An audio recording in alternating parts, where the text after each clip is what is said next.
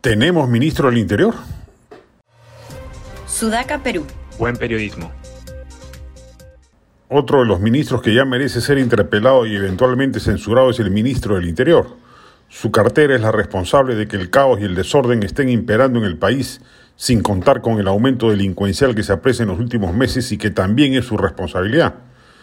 No es posible que Cuajone lleve más de un mes paralizada porque una comunidad aledaña simplemente le ha cortado el acceso al agua de un reservorio.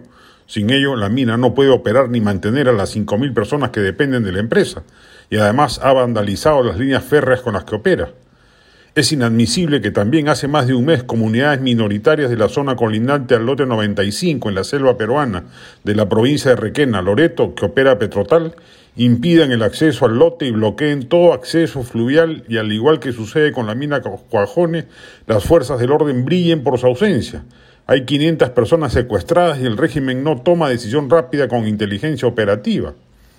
Del mismo modo, hemos sido testigos del bloqueo de carreteras estratégicas de todo el país por parte de los transportistas de carga pesada, quienes olímpicamente cometen un delito afectando el libre tránsito ciudadano a cuenta de reclamos que bien podrían canalizarse de otra manera, pueden paralizar sus labores y a ello tendría impacto, no escalar delictivamente la protesta como lo han hecho.